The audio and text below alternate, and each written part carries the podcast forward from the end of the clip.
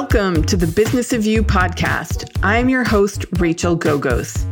This podcast is dedicated to helping you uncover how to turn your big idea into big business and grow your personal brand into the business of your dreams. Each week, I'll talk to founders of all kinds of businesses, exploring how they launched and grew their companies. Behind every successful business is an epic journey, one that can serve as a roadmap to help you grow yours. The Business of You is all about frank conversations and unique business wisdom for the entrepreneur. It's a chance to tune into the story behind the brand and retrace the path of those who walked this road before you so you can pave your own road to success. Welcome to the Business of You. I have so many more questions about the mill, but um, this podcast is the business of you. So I do want to turn turn the the uh, attention back to you, and um, and I am the mill. well, you're right. Right, it's the founder, founding director. You absolutely are. So thank you for that perfect segue. What attributes of your personal brand? Do you feel have been most useful to you in creating the mill? Yeah, wow. Wow, that one was that's a good one. Um I think some of the things that I spoke about earlier about my life's journey, um, about being men and women for others, is, is a core feature of my brand. Because what this means is that whatever we do, um, either through the mill is and and who I am as a person is living a life of servitude, a life of service. That that that that that I, I want to serve people. I, I I really do, and there are different ways in which you can serve people. So I think one of my personal brands is to serve people. And, and sometimes you know you know family members or and I don't mean to call it any particular person, but it takes a lot from me because as when you're serving others, sometimes you don't get to serve yourself and you don't get to serve the immediate family and you get stretched. And so, from a professional branding standpoint, you know, I oftentimes say that my greatest strengths are my greatest weaknesses. And so that is one area in which living a life of service, of service, which I consider as a strength or a core feature of my brand, in many ways has some downfalls. I think also some other areas of my own brand is that I am an expansive thinker. I am innovative. And there's no reason why that there is an I in the mill because that's me. Innovate. I love to innovate. You know, I, I oftentimes tell people, you know, people are like, oh, so how did you become an innovator? And I said, well, when you grew up in a, in a kind of a, you know, poor working class family, you've had to innovate to make life be easier, right? You have to come up with different things. And so, for example, I oftentimes use this thing like, I love to cook, but I'm not one of those people where I can follow recipes. I'm horrible at that. Maybe because I'm a guy, sorry to subscribe to gender roles, but I I just cannot like I cannot bake to save my life. Following instructions. I don't know what's a tablespoon from a teaspoon or those kinds of things. But what I do love is when I'm in that mindset of innovating, I was like, oh, we have this, we have that, and we create this massive concoction. And in many ways, that's part of our brand. Taking things that may actually have one use, and when you transpose it to another era, it just the use is just multiplied. And that's what part of my brand is where, you know, not only am I innovative, but, you know, I try to remain versatile. I also, you know, stay very hungry. Hungry because one, I think I'm secretly competitive because I love excellence I want whatever we're doing to be great. And so in order to do that, you just you just have to. You know, I am always learning new things and I put myself in uncomfortable situations where I am always a student. So it's oftentimes when people get to a certain level and they're the leader that they, they, they get a little bit, they lose certain intellectual muscles, right? And for me, it's important that in order to stay sharp, you have to force yourself to be a student in certain ways. And, and that's in many ways, that's how I lead actually. So I tell my, my staff oftentimes that part of your job, per, perhaps 70, 80% of your job will entail things that we know you're great at. You just have to shine and be excellent and optimize that. But we deliberately make 20 to 30% of other tasks and responsibilities challenging things that will jump the curve, things that will, you know, um, you know, help them to get to the next level. I oftentimes tell them, you know, my, you know, I, I stole this from my father-in-law, you know, dress for the job that you want.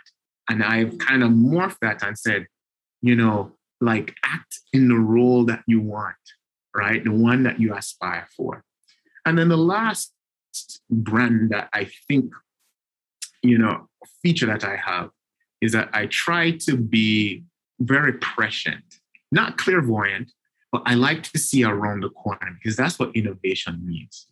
And over these past few years, you know, the establishment of the mill and the mill box, things that are just so mind bending. What we've done is this we've taken the risk and we have casted our net ahead of us. And what we've tried to do is to catch up because typically people say, no, well, you, you, you want to be very, very, very precise. Don't overpromise, which we don't. But to innovate, right? To, to, to do bold things, you have to throw past that marker forward and then chase it. And therefore, when you're constantly chasing your goal and you're constantly chasing that vision or that idea, then you will always stay ahead of the curve. And that's kind of the core areas of, you know, my brand. And, and, and I guess some people call me authentic too, right? We, we want to ensure that we stay authentic and true um, to, to who I am um, because it's a life filled of service. Yeah, absolutely. You always strike me as such an optimistic, positive person. What is yes. it that keeps you kind of, you know, overcoming adversity and you know, various aspects of your life? And I assume even starting a media and innovation lab at yeah. an organization, you know, universities are so bureaucratic, right? And I, yeah. I grew up in the higher ed world, so I know that. Yes. But um, how? So, what keeps you persevering? What keeps you overcoming? Especially doing something innovation related, right? Innovation moves at like a very high, you know, very fast rate where universities can go at a much slower rate. So how how do you how do you manage that? What keeps you, know, you going? Good question. That's an excellent question. All your questions have been excellent, but this one is a doozy. Um, I, you know, several things, and I'm just going to throw them out off the cuff, not in a particular sequential order. Um, and, and this is kind of what people have kind of shared with me. I, I have this unrelenting stamina. Um, you know, uh, you know, I do a lot of sleep work, and people are like, "Oh, it's as if you don't rest," and I'm like, "No, it's not that. I just don't have hobbies." really, you know, I'm super focused. I'm focused on my family and friends, and I'm focused on my work. Um, so, so that's kind of one thing. Um, just stamina. But in terms of the optimism, uh, I, I have to be careful how I say this because that doesn't mean that I don't get down. I've gone through a lot, but but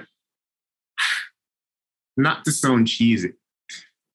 In every in in my darkest moments, the one thing I always remind myself there is tomorrow.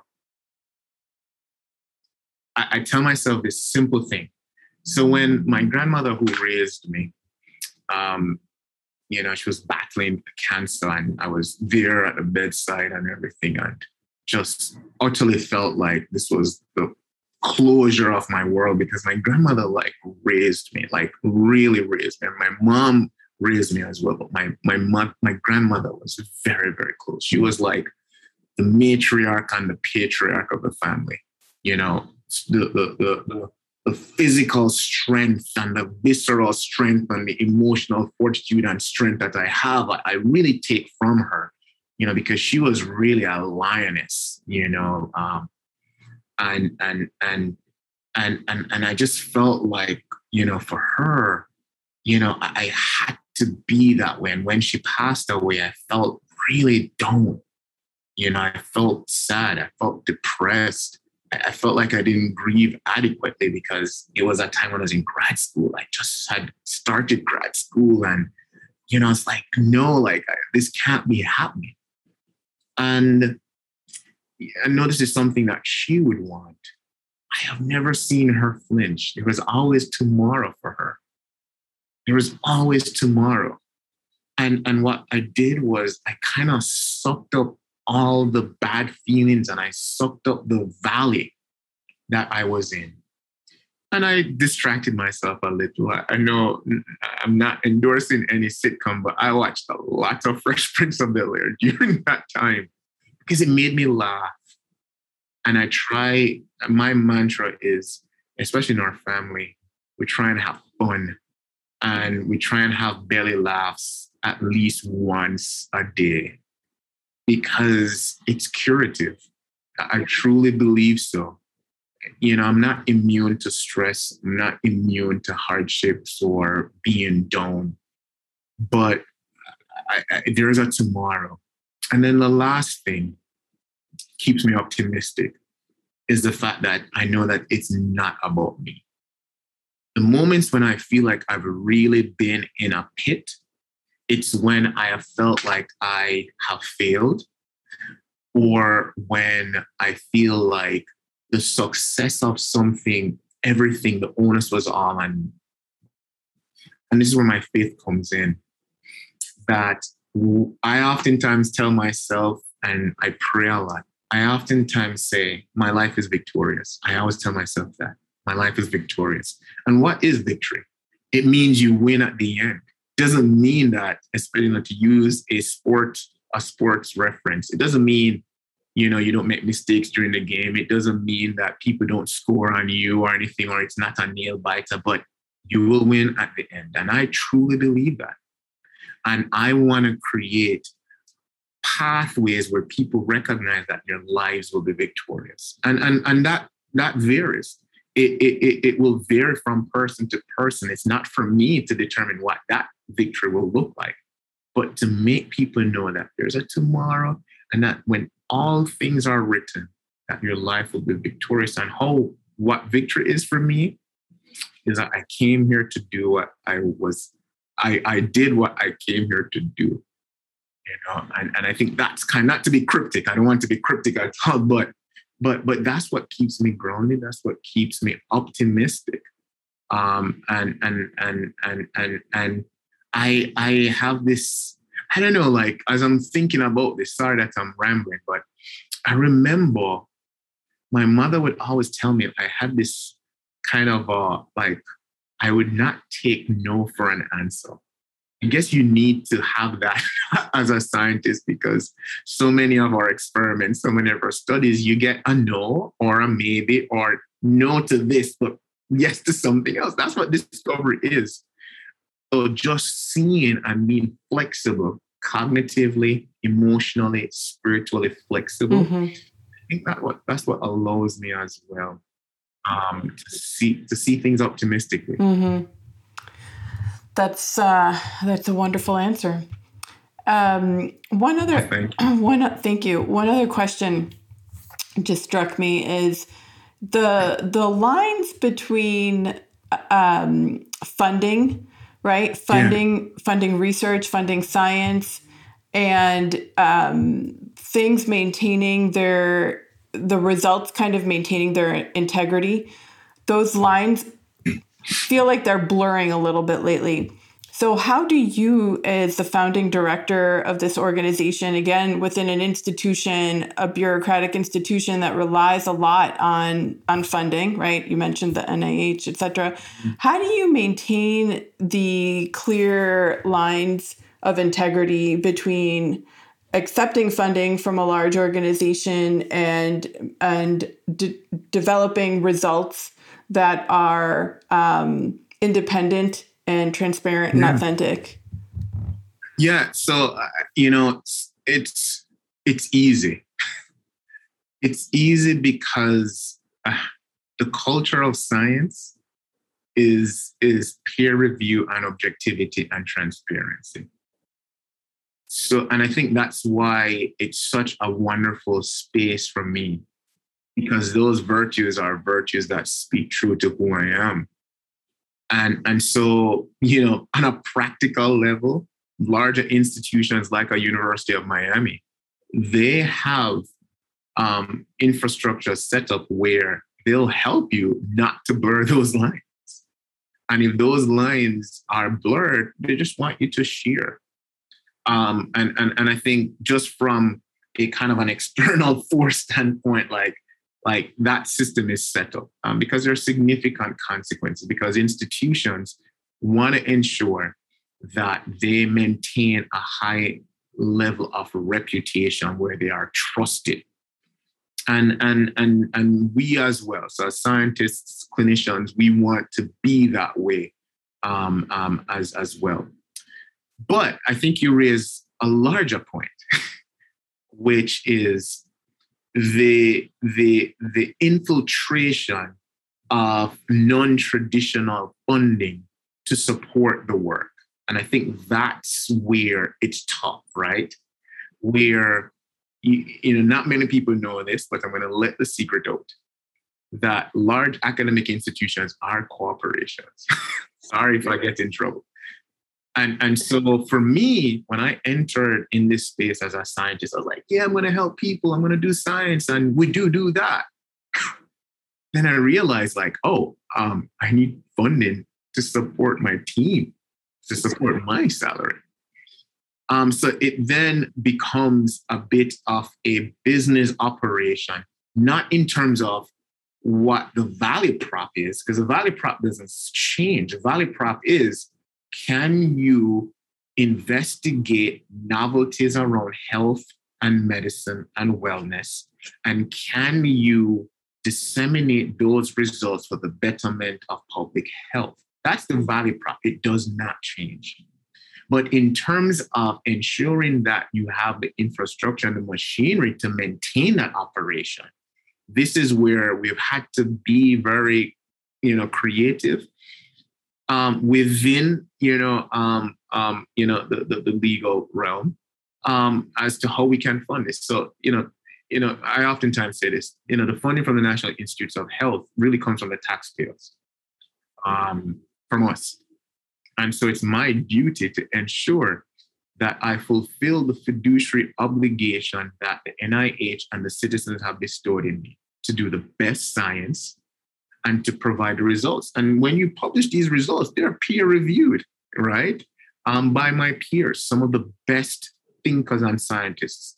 So there are different stages whereby um, you are forced to do that. So that's the external you know, forces. Personally, for me, it's not a challenge per se, but where I think what I am doing and where the mill is unique is that in trying to separate the two interests, meaning science and you know um, non-traditional funders, I think, to be quite honest, some scientists have swung too far to the other side of the pendulum, whereby they're like, no, we don't want any involvement of big tech. Let's say that. And I don't think that is the wisest thing. Here is why.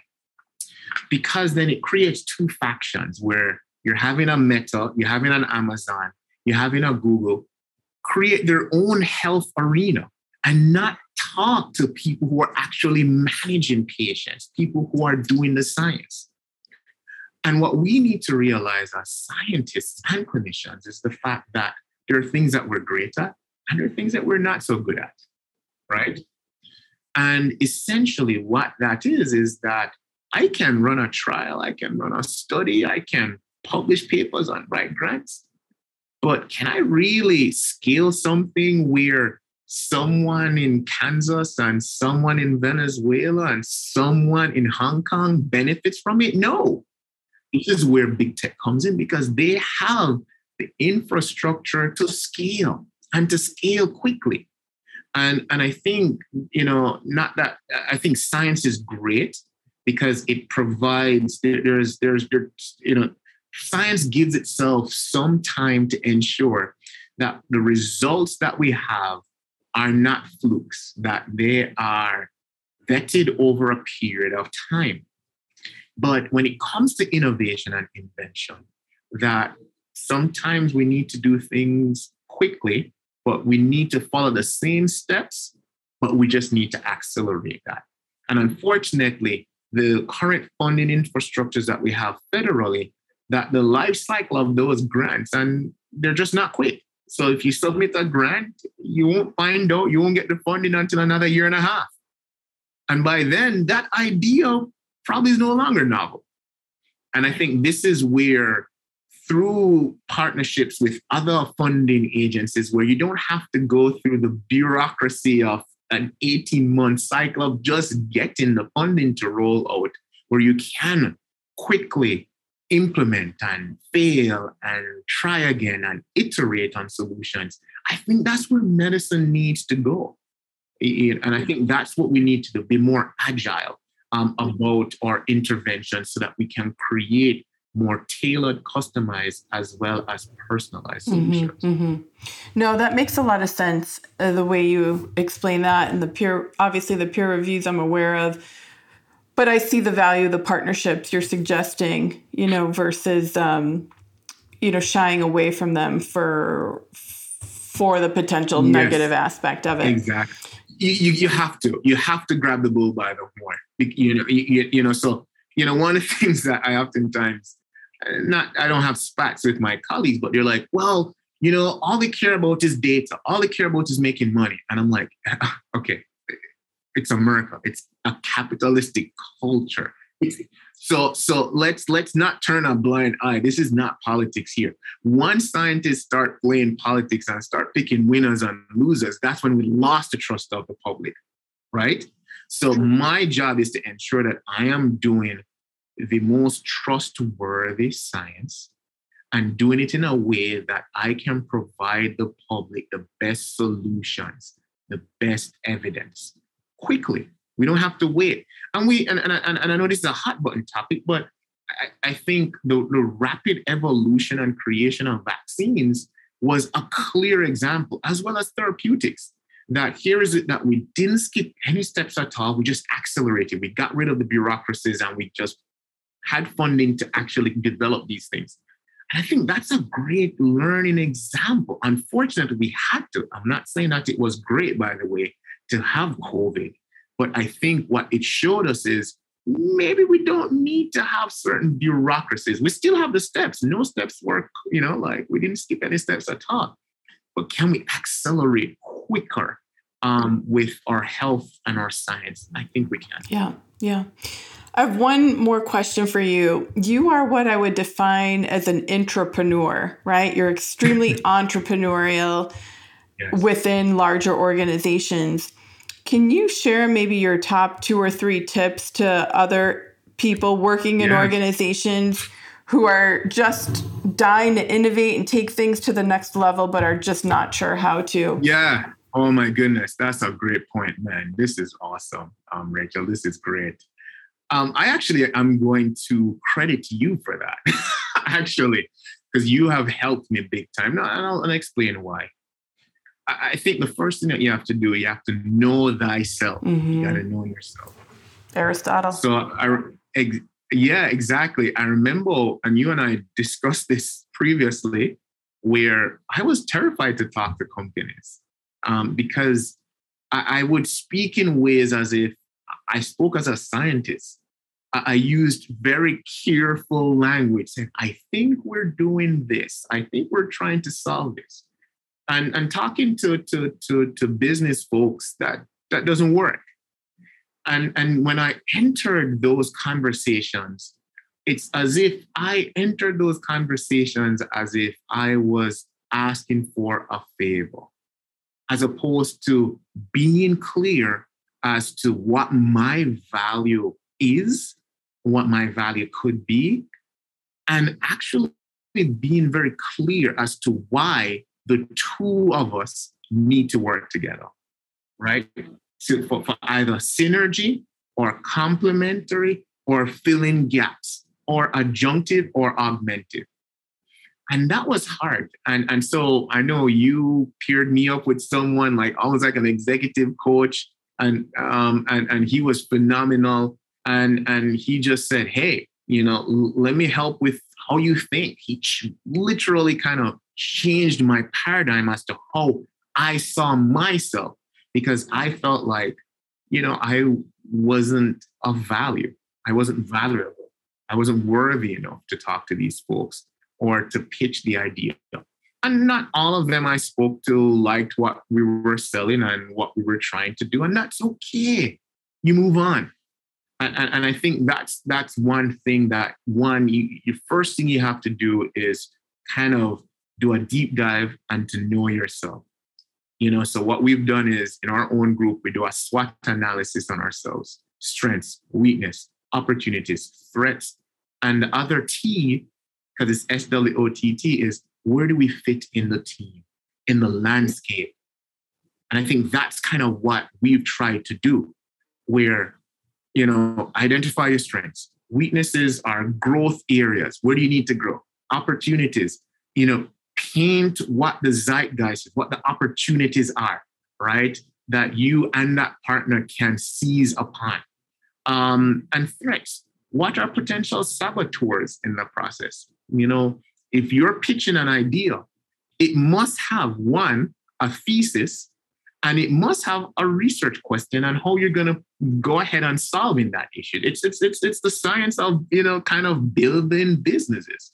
And if you don't have that clear for yourself, then you can't expect the other person on the other end to discuss that and to solve that with you. Think through that first. Of course, it will modify, but if you're very clear as to what that is, then you're good. So I think those are some of the things that I would tell people in terms of how you engage, you know, anyone, you know, and and and we do that with patients, not just companies too, because we see them as end users, right? They're end users. We have to pitch it to them. We have to, you know, make it worth their while. You know, um, you know, being part of a study, it's it's no joke. Even if we provide incentives, I could be doing so many more other cooler things than being part of a study. And so that's what I would encourage people to do. Um, know thyself, know what your value prop is. It's an equal encounter in many ways, an engagement. And what that allows you to do is it's to, to, it makes you grounded and it makes you authentic. So what I've always prided myself, and I was talking to my wife the other day, I am very happy with how we've gone about doing things. That we haven't changed who we are. We haven't said, oh yes, this is, you know, we're gonna pursue something just for the interest of funding or commercialization. That is part of it. But I don't feel as if the engagements that we've had thus far have been so um, focused on those areas that we're losing what our vision is or what our values are. And, and I think finding people who you can either share that with them, and even instances I've been in meetings where it's not a value that they probably came in with, but after I'm done talking to them, they're like, that's a great idea. That's a great vision. That's a great value. So bring people up to your level. And that's how we've always done that, you know, bringing people up to our level as well, never going down to anyone's level, because at the end of the day, you're on a higher mission to serve people. And if you're doing the bidding on, of serving people, you should never, never compromise, never compromise your values for others. Yeah. Back to being victorious, right? That's yes. ultimately that's the end goal. And uh, exactly. and that's the way to do it. Well, Thank you. This has been so insightful. What is the best place is easy for people to learn more about you or learn about the mill?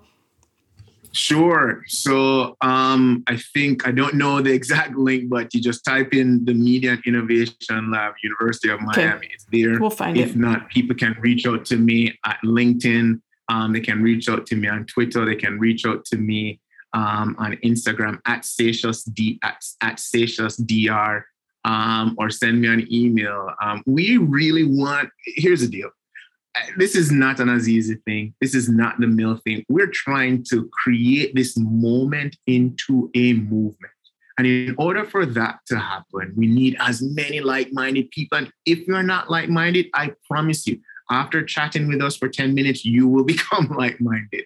We need people to be on this mission and on this vision that we're trying to, to, to, to, to create. So, yes, feel free to reach out to me and they can reach out to you as well, too, Rachel, um, because you know exactly where I am and you know how best to reach out to me. So, thank you so, so much. This has been quite a treat. And I, I mean, as I said to you, this has been very therapeutic for me. And you know, really appreciate this. It's it's a it's great to pause and and to think and to reflect. And not many of us get this because we're so much kind of packed in this vacuum of COVID that we kind of lose, you know, kind of a touchstone to the relevance of other things. And so thank you so much for just, you know, allowing me to be part of this fantastic journey that you're on. Thank you. Thanks for being on today. My pleasure. I hope you enjoyed this episode of The Business of You. If you found a little dose of inspiration or learned something new, please leave a review and share it with a friend or even two. Interested in building your brand and business? Tune in next time to the Business of You podcast. And remember, there's only one you. You're the biggest differentiator your business has. Until next time, friends.